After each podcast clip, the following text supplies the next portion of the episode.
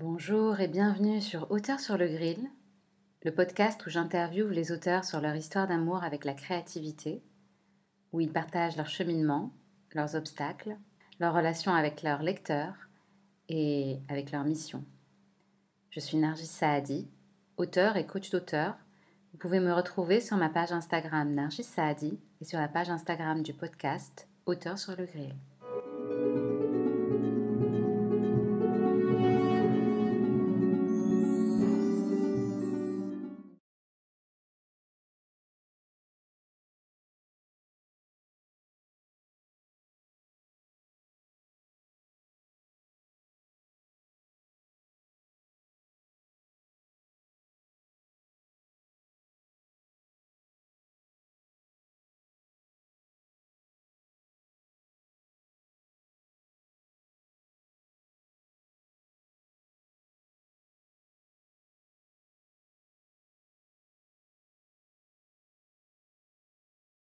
Bonjour et bienvenue dans ce nouvel épisode où j'ai la joie d'accueillir Suzy Champagne.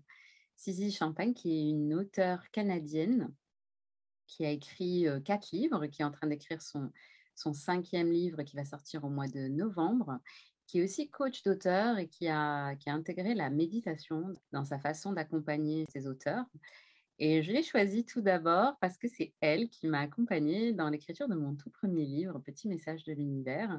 J'ai beaucoup apprécié sa bienveillance, sa générosité. Et là, je vois que son approche de la créativité est extrêmement riche. Et euh, c'est pour ça que je suis ravie de l'accueillir aujourd'hui euh, pour notre podcast. Alors, bonjour Suzy. Merci d'avoir accepté mon invitation. Bonjour Margis, je suis super contente d'être avec ta communauté.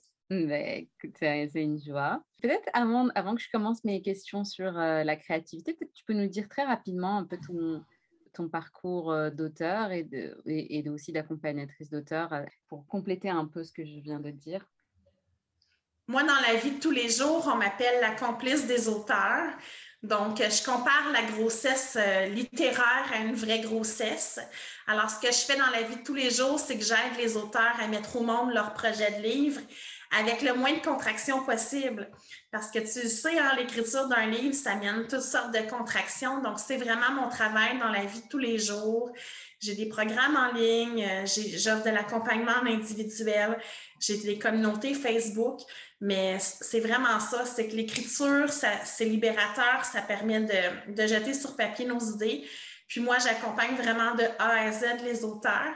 Et j'ai intégré, comme tu viens de le dire, l'écriture méditative parce que pour moi, l'écriture méditative, c'est comme un cours prénatal pour les auteurs. Donc, ça nous permet d'apprendre à respirer entre chaque contraction, entre chaque coup de crayon. Puis pour moi, ça, c'est bénéfique. Hmm. OK. Alors, par rapport à toi en tant qu'auteur, donc aujourd'hui, on va vraiment s'intéresser à toi en tant qu'auteur. Quand est-ce que c'est arrivé la toute première fois de ta vie où tu as eu l'envie d'écrire? J'étais dans le petit ruisseau dans mon quartier, j'avais 13 ans. Je me souviens, j'étais assise, sur un rocher avec un saule pleureur, euh, sous un saule pleureur. J'étais en train de griffonner dans mon journal intime et j'avais écrit un, beau poème. Et là, je me suis dit, non, moi, un jour, je veux soit faire du théâtre ou je veux écrire. Puis j'aimerais ça publier un livre éventuellement. Donc ça, ça a vraiment été la semence. Puis où est-ce que j'ai vraiment décidé de passer à l'action? C'est en 2013 il y a une jeune femme qui écrivait un livre sur l'intimidation parce qu'elle elle avait été victime d'intimidation dans les écoles, puis elle voulait faire des conférences. Donc moi, je faisais déjà des conférences à l'époque, mais j'avais pas écrit mon premier livre. Elle m'a approché, elle m'a demandé d'être son mentor de projet pour ses conférences, mais pour l'écriture de son livre. Ça m'a comme challengé. Je me suis dit, je peux pas coacher quelqu'un à écrire un livre alors que j'ai pas encore sorti mon premier livre. Donc, ça m'a comme donné la flamme en six mois, mon, mon livre était écrit, mon contrat d'édition était signé, tout était fait. Et l'année suivante, euh, presque à pareille date, pour la Saint-Valentin, je sortais mon premier livre, Chocolaté, votre vie de bonheur. Hmm. Qui parle de quoi? C'est vraiment un livre qui enseigne mes recettes de bonheur pour lâcher prise, avoir plus de passion, puis euh, découvrir les petits bonheurs de la vie au quotidien. Hmm. Donc, c'est plutôt des petites idées, des petites fiches un peu, un peu partout. C'est ça, c'est pas En fait, la première partie, la première partie, ça parle vraiment un peu de mon récit autobiographique. Comment est-ce que moi, je suis parvenue à découvrir le bonheur au quotidien? Puis effectivement, la deuxième partie, c'est vraiment comme une table d'hôte de restaurant. Donc, euh, je présente l'entrée, je présente le plat principal et le dessert. Donc, il y a trois, principales parties avec mes ingrédients du bonheur. Hmm. Super. Et après, comment s'est comment euh, déroulée ta relation à l'écriture? Est-ce que tu as, continué à écrire régulièrement? Est-ce que tu as plutôt une routine quotidienne ou est-ce que euh, tu décides d'écrire un livre et puis tu écris tout d'une traite, tu t'enfermes ou comment ça fonctionne pour toi? Généralement, j'écris un livre aux deux ans. Donc, pour moi, c'est quelque chose qui s'intègre bien dans l'agenda. Au niveau de l'écriture d'un livre à proprement parler, moi, je suis une personne qui adore écrire l'été. Donc, euh, mes mandats réduisent à partir du mois de juin. Donc, du mois de juin au mois d'août, très souvent, je vais pondre un premier jet et le restant de l'année, je vais le retravailler en prévision de l'éditer. Donc, le processus prend à peu près neuf mois dans mon cas, moi. Donc, euh, j'écris majoritairement mes livres l'été. Par contre, euh, pour moi, l'écriture, c'est comme aller au gym. Donc, tu sais, si on ne s'entraîne pas au quotidien, on se démuscle le cerveau, on se démuscle notre créativité. Donc, tous les matins, j'ai mes pages du matin. J'ai commencé à faire ce qu'on appelle du kassala, du slam. Donc, euh, c'est comme un peu plus de la poésie engagée. Donc, ça, j'aime bien griffonner aussi le soir avant de me coucher quand j'ai de l'inspiration, mais j'essaie de minimum de commencer ma journée avec 15 minutes d'écriture. Peu importe c'est quoi qui sort, je vais écrire tous les matins. Pour moi, ça met de bonne humeur. Hmm. Et donc, quand c'est en été que tu veux écrire dans l'été, c'est tu décides de. Tu fais ça dans ton quotidien ou tu décides d'aller dans des endroits spécifiques?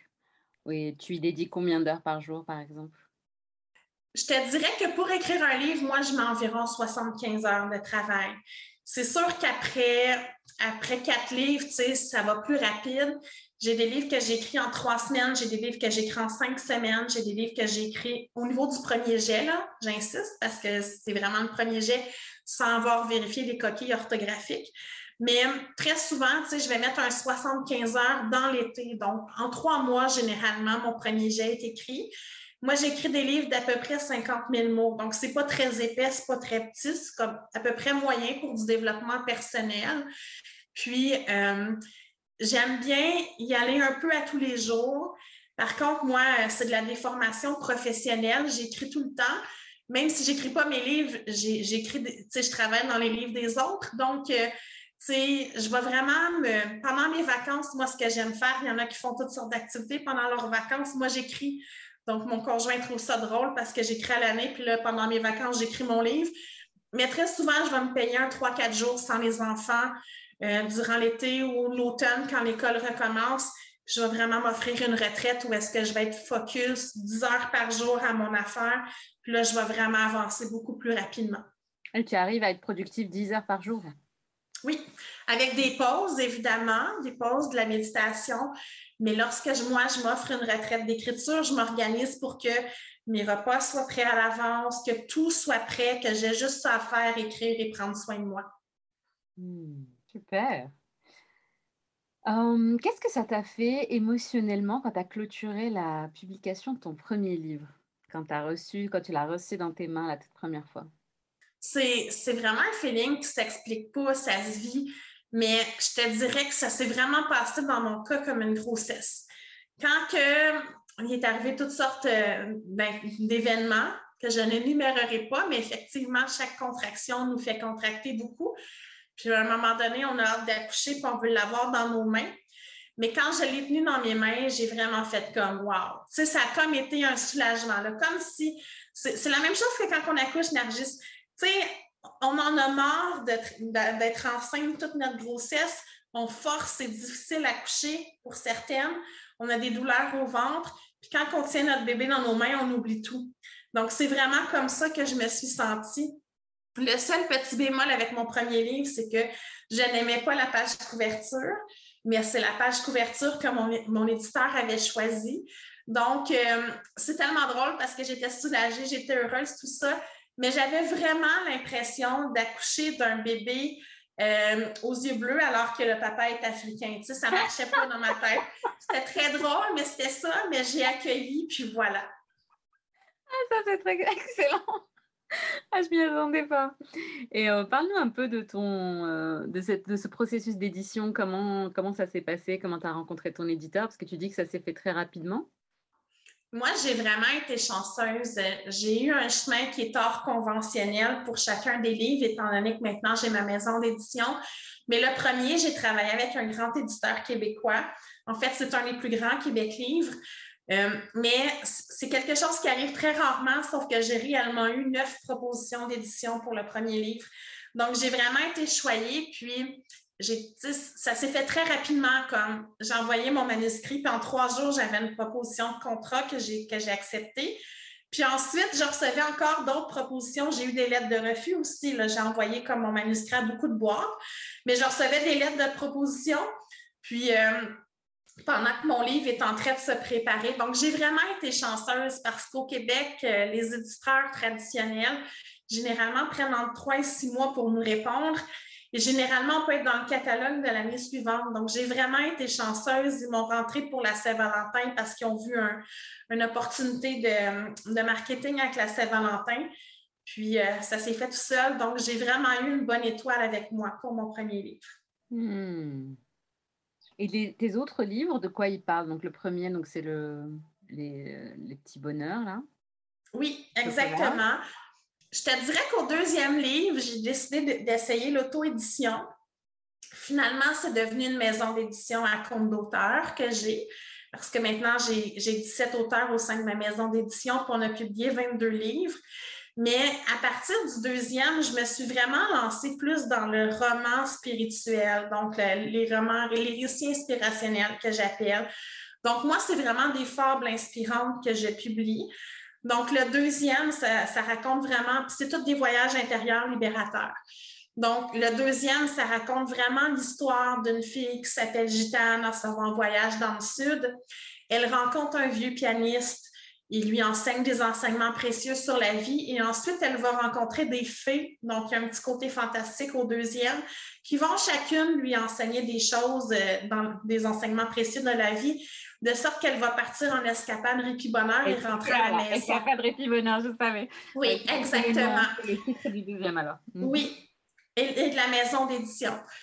Donc, celui-là, c'est vraiment pour découvrir sa mission de vie divine, mais c'est à l'intérieur d'un récit inspirant qu'on y arrive. Le, troisième, c'est l'écrivain bienveillant. Donc, ce sont tous mes trucs de coach pour aider les jeunes auteurs à écrire leur premier livre. Par contre, c'est romancé. Donc, ça raconte, l'histoire de Bethany qui rêve d'aller au Café de Flore à Paris et de gagner un grand prix. Euh, elle a un métier conventionnel, donc elle est hygiéniste dentaire, elle va faire un épuisement professionnel. Elle prend le taxi, elle tombe sur un signet, c'est marqué Si tu rêves d'écrire un livre, c'est ton jour de chance. Et là, elle va rencontrer un écrivain bienveillant, un peu loufoque africain, qui va l'inviter dans plusieurs cafés pour lui donner en héritage euh, ses enseignements pour écrire un livre elle va tomber en amour avec un éditeur. Donc, je ne vous en dis pas plus, hmm. mais elle va finir par arriver au Café de Flore, puis euh, réaliser son rêve d'être auteur. Donc, c'est vraiment à travers cette trame de fond-là, ce roman d'amour, que j'enseigne mes conseils pour être auteur. Et le quatrième, c'est le prochain chapitre de ta vie. Donc, celui-là a été écrit pendant la première vague du confinement. Euh, lorsque moi, j'ai réalisé que tout ce qui était important pour vrai dans ma vie, c'était juste de faire un câlin à ma grand-mère puis que je n'avais pas le droit, j'ai décidé de lui écrire un livre puis de lui dédier. Donc, ça raconte l'histoire d'une femme. Elle vient pour prendre l'avion pour aller euh, déployer ses ailes au niveau de sa carrière d'auteur. Et tout d'un coup, boum, c'est la pandémie qui arrive. Elle retourne à la maison. Sa grand-mère, elle apprend qu'elle est très malade. Et puis, au travers d'une vitre, elles vont discuter, au travers d'un téléphone, elles vont y discuter. tout ce qu'elle veut faire pour elle, tout ce qu'elle veut lui faire, c'est un câlin. Donc, et sa grand-mère, euh, en héritage de son vivant, j'ai beaucoup d'héritage, moi, dans mes livres. C'est toujours un apprenti avec un sage qui lui enseigne des choses. Puis elle va lui enseigner, à elle va lui donner une vieille machine à écrire, tu ce qu'on appelle une dactylo de, l'ancien temps. Qu'elle va lui enseigner au travers cette dactylo-là des enseignements précieux pour utiliser l'écriture inspirée dans, sa vie. Donc, au quotidien, elle va connecter avec sa grand-mère à travers une fenêtre ou, ou Internet ou bien le téléphone, puis elle va lui donner des enseignements sur l'écriture inspirée. Hmm, c'est très mignon. Ça rejoint un petit peu ma question suivante, qui est le rapport à tes lecteurs. Bon, de ce que j'entends, j'ai l'impression que toi, tu es dans la posture du sage qui enseigne euh, à son lecteur à travers, euh, à travers son écrit, ou est-ce que tu as une autre relation à tes lecteurs? Comment est-ce que tu te sens connecté à tes lecteurs? Mais c'est sûr que oui, le narrateur, mais en fait, mon narrateur, c'est pas le sage. Mon narrateur, c'est vraiment l'apprenti. Donc, moi, chacun de mes livres sont écrits au jeu. Par contre, effectivement, les enseignements que j'ai à transmettre se transmettent à l'intérieur euh, du sage, qui est l'allié de mon personnage principal, qui est l'apprenti. Et je te dirais que pour moi, c'est super important de m'adresser à un lecteur. Euh, même dans les enseignements, tu le sais, j'étais déjà coach en ce sens-là, mais tu sais, comme oui, c'est important d'écrire un livre à partir de notre cœur, à partir de notre fibre, à partir de, tout ce qui nous anime, de notre passion comme auteur. Mais si on écrit que pour nous, ça ne fonctionne pas. Mm. Donc, je reviens avec ma fameuse table d'hôte, mais pour moi, l'enseignement le plus important que je transmets aux auteurs, c'est vraiment de comprendre que Écrire un livre, c'est une table d'hôte, c'est un rendez-vous galant entre un auteur et un lecteur. Mm. Donc, si on ne sait pas à qui on s'adresse dès le départ, ça ne fonctionne pas. Mm. Si on veut rejoindre monsieur, madame, tout le monde, ça ne fonctionne pas. C'est un livre à la fois qu'on vend. Donc, c'est vraiment, pour moi, c'est super important. Donc, avant même d'écrire, je le sais à qui je m'adresse pour ce livre-là. J'ai même une image mentale de cette personne-là. J'ai comme un, on appelle ça un, un persona, donc un, perso un personnage fictif de notre lecteur moi, j'en ai vraiment un pour tous les livres. Donc, celui que je suis en train d'écrire, mon personnage s'appelle Madame Trépanier. Puis quand je me lève le matin, je pense à Madame Trépanier pendant que j'écris. Donc, comme ça, je sais que je vais être capable d'utiliser les bons mots au quotidien qui vont avoir une résonance chez elle lorsqu'elle va me lire. Ah, wow! Donc, toi, tu es connecté à ton lecteur de A à Z pendant tout le processus d'écriture.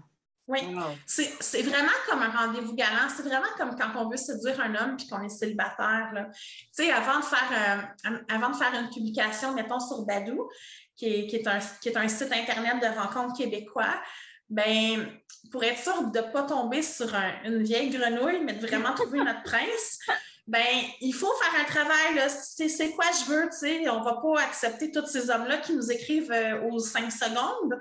Donc, c'est vraiment de se faire une image mentale. OK, tu sais, moi, je veux un homme grand, costaud, comme ça, comme ça, qui aime la lecture, qui aime sortir, qui aime le sport.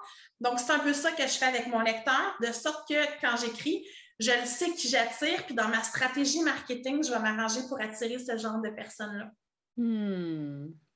Wow maintenant, par rapport au plutôt de l'autre côté, c'est-à-dire en tant que, que, voilà, que coach d'auteur ou même de, ta vision des autres auteurs, est-ce que tu penses que n'importe qui peut écrire? N'importe qui une histoire en lui. Ça, c'est sûr. Puis, je te dirais qu'en 2022, ce qui est fantastique, c'est que l'industrie du livre est de plus en plus accessible. Évidemment, les grandes maisons d'édition n'aiment pas ce que je dis parce qu'on a longtemps été des numéros qu'on envoie nos manuscrits, comité de lecture. C'est la maison d'édition qui décide si elle publie ou pas, puis ce sont les livres des maisons d'édition qui se ramassent en librairie. Donc, l'industrie du livre n'est pas évident. Aujourd'hui, ce qui est fantastique, c'est qu'on n'est pas obligé d'être en librairie pour avoir du succès. On est la preuve vivante avec Amazon, avec d'autres stratégies, on est capable de fonctionner. Mais c'est sûr que tout le monde porte en lui une histoire puis que tout le monde peut l'écrire. Par contre, euh, je te dirais que ce n'est pas un frein de ne pas être bon en français ou de ne pas avoir étudié ou de ne pas avoir de contact. Ça, ce n'est pas des freins, c'est juste des croyances, des, des fausses croyances qu'on porte à l'intérieur de nous. Par contre, ce qui est important, qu'on choisisse l'auto-édition, de travailler avec une maison d'édition hybride comme la mienne ou dans de grandes maisons d'édition, ce qui est fondamental, et c'est là où la majorité des auteurs échouent, c'est de s'assurer d'avoir un livre de qualité égale, voire supérieur à ce qui existe en librairie.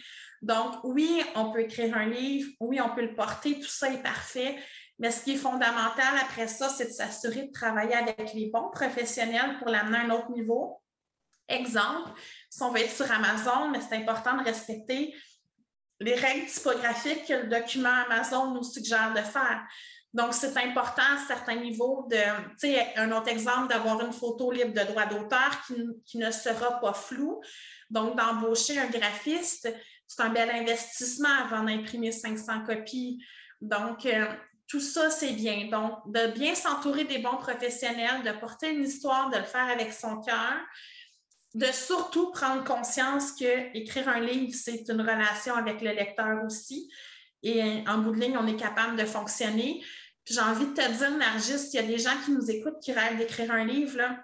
Ben, pour chaque livre, il y a un lecteur. Il faut juste le trouver. Mm. Donc, c'est comme une botte de foin puis une aiguille, il faut la trouver. Donc, on a un effort marketing à faire. Puis effectivement, c'est un livre à la fois que ça fonctionne. Il n'y a pas de recette magique pour avoir un best-seller. C'est un livre à la fois, on finit par en vendre 10, on finit par en vendre 100, 500, 1000, 3000. Donc, c'est vraiment un livre à la fois qu'un auteur réussit. Hmm.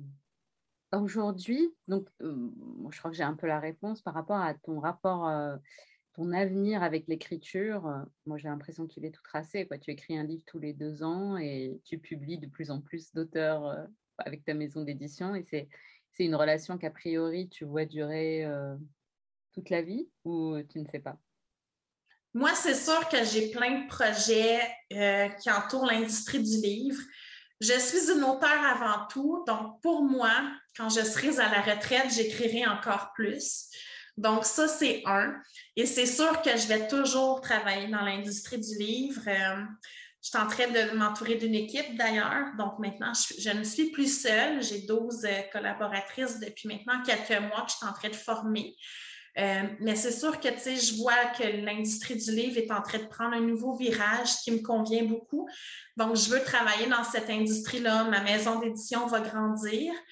Mais c'est sûr qu'en tant qu'auteur, euh, le cinquième, c'est le dernier que j'écris qui s'adresse plus euh, au niveau du développement personnel après un petit bout je, ressens que j'ai fait le tour. Tu sais, là, je suis en train d'écrire plus des romans qui vont aider les auteurs à écrire des livres ou à utiliser l'écriture ou à s'inspirer puis à, se motiver. Mais j'ai plein d'autres ambitions, puis j'attendais que ma notoriété soit faite pour, pour y arriver, pour ne pas mélanger les gens. Mais j'ai un recueil de poésie que je veux sortir. Euh, la romance euh, érotique m'intéresse. Donc, j'ai une trilogie de romances érotiques qui s'en vient. J'ai beaucoup de projets comme ça qui sont très variés. Je suis une fille de théâtre, donc je travaille présentement euh, sur un mandat d'écrivain fantôme de scénario de film. Euh, je, travaille sur des pièces de théâtre que j'ai déjà écrites moi-même, que j'aimerais mettre sur, en scène. Donc, euh, j'ai le chapeau de la metteur en scène aussi, puis la comédienne que j'ai étudié là-dedans, donc j'aime ça. Donc, c'est tous des projets que je mettais de côté pour établir ma notoriété, ma crédibilité. Mais maintenant qu'elle est atteinte, je peux me permettre d'être moi-même. Donc, euh, prochainement, probablement que ma trilogie érotique euh, sera sur le marché. Wow! C'est osé, c'est génial, c'est une belle surprise, je ne savais pas. Oui. Hmm, donc, on a une information en, en avant Mais tu sais, Margis, c'est ça qui est fantastique. tu sais, moi, vu que je lis une vingtaine, même une cinquante, entre 20 et 30 manuscrits par, par année, pour les amener à un autre niveau avec les auteurs que je guide, je lis tous les jours. Mais quand je suis en vacances et que je n'écris pas mes livres, euh, je, suis une lectrice assidue, j'adore la, lecture, donc c'est une de mes passions. Mais quand je suis sur le bord de l'eau, là, je vais dire un autre secret, mais c'est ça, quand je suis sur le bord de l'eau et que je lis du développement personnel ou de la fiction ou du fantastique, je ne suis pas capable parce que la déformation professionnelle fait en sorte que je coach l'auteur dans ma tête le livre est sorti. Donc, c'est vraiment de la romance érotique qui me permet de vraiment décrocher. oui, donc, tu sais, euh, en Amérique, on a ce qu'on appelle les collections Harlequin, des petits livres comme ça. Ça fait très, très, très cliché, mais j'en ai deux, trois par année parce que ça me fait juste comme faire sortir de, ça. Puis, euh, j'ai une de mes amies qui s'appelle Angèle Trudel. D'ailleurs, euh, paraîtrait-il qu'en Europe, c'est très populaire, sa trilogie Aime-moi. Donc, euh, moi, c'est vraiment le genre de livre que, je lis sur le bord de la plage, qui vient juste de sortir son livre sur Amazon Au cœur de la mer, qui est un autre roman érotique. Donc, c'est ce que je vais lire pendant mes vacances cet été. Ah, génial. Mais tu lis aussi par ailleurs parce que là, tu, tu, tu lis entre 20 et 30 manuscrits. Est-ce que tu as du coup le temps de lire autre chose que de la romance érotique quand tu es dans ta vie de tous les jours? Dans la vie de tous les jours, je vais prendre le temps de lire quelques pages chaque matin.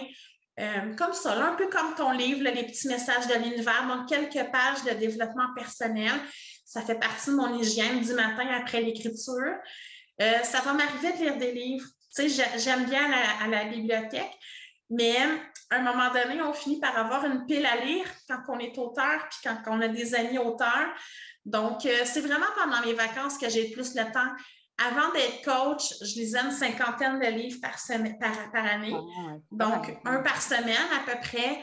Mais là, c'est sûr que si j'en lis 10-12 par année, autres que ceux que je coach, c'est bien. Oui, ouais. Ben, c'est exactement le calcul que j'étais en train de me faire pour toi. Ok, cool. Alors, ma toute dernière question. Si il y avait quelque chose à refaire différemment dans ton parcours d'auteur, qu'est-ce que tu aurais fait différemment? Je vais, les, les éditeurs qui nous écoutent traditionnels vont peut-être pas aimer ce que je dis. C'est vraiment mon choix à moi, mais je n'aurais pas signé avec une maison d'édition traditionnelle. Et j'explique pourquoi, parce que c'est un excellent trajet pour beaucoup de personnes. Mais dans mon cas, vu que j'étais conférencière, vu que j'ai vendu près de 2000 copies dans mes conférences auprès de mon réseau, tout ça, maintenant, j'en fais plus de conférences, mais à l'époque, c'était mon gagne-pain. Je trouvais que au niveau, euh, au niveau profit, marge de profit, pour moi, ça aurait été plus avantageux de faire tout de suite de l'auto-édition et de garder 100% de mes profits que d'acheter mes copies à 50% à mon éditeur. En bout de ligne, c'est vraiment une question mathématique. Là. Dans mon cas, moi, en bout de ligne, ça, aurait été plus profitable comme ça. Et c'est pour ça que j'ai essayé l'auto-édition pour mon deuxième livre. Puis, euh, l'autre décision pour laquelle je faisais la blague tantôt avec ma page couverture, mais c'est que pour moi, je suis une personne qui adore la liberté. Donc, de me faire imposer des choix artistiques, euh, j'ai moins aimé ça. Par contre, euh, les maisons d'édition traditionnelles, c'est une excellente euh, porte d'entrée pour les gens qui rêvent d'être en librairie, pour ceux qui veulent un clé en main, pour ceux qui veulent être reconnus, les salons du livre, tout ça, c'est une excellente avenue. Mais moi, en bout de ligne, c'est pas l'avenue que j'ai préférée. Puis tout est parfait, ça ne leur enlève rien. C'est juste moi au niveau de, de, ma création. La liberté est tellement importante que maintenant, puis la marge de profit pour moi aussi est importante. Donc, euh, pour moi, j'ai la perception que je vaux plus que le 10% qu'on nous donne en librairie. Je veux de la liberté, je veux choisir mes pages couverture moi-même, puis pas avoir de limites. Donc, c'est pour ça que si c'était à refaire, j'aurais fait différemment. Par contre, tout le restant, je te dirais que je ne regrette aucune expérience parce que chaque expérience m'amène à un autre niveau. Et ce niveau-là, c'est un autre niveau qui fait en sorte que je prends, que j'acquiert de l'expérience comme être humain là, tout au long de mon passage sur cette terre. Wow! Ben merci, merci infiniment, Suzy, pour tous ces partages euh, très inspirants. Euh, je vais mettre euh, en lien sur euh, le, podcast tes différents liens pour ceux qui veulent rester en contact avec toi ou avoir accès à tes livres. Encore un grand merci d'avoir accepté mon invitation. Et puis, et puis à bientôt, toutes les deux, dans d'autres, dans d'autres circonstances. Merci à toi, Nargis.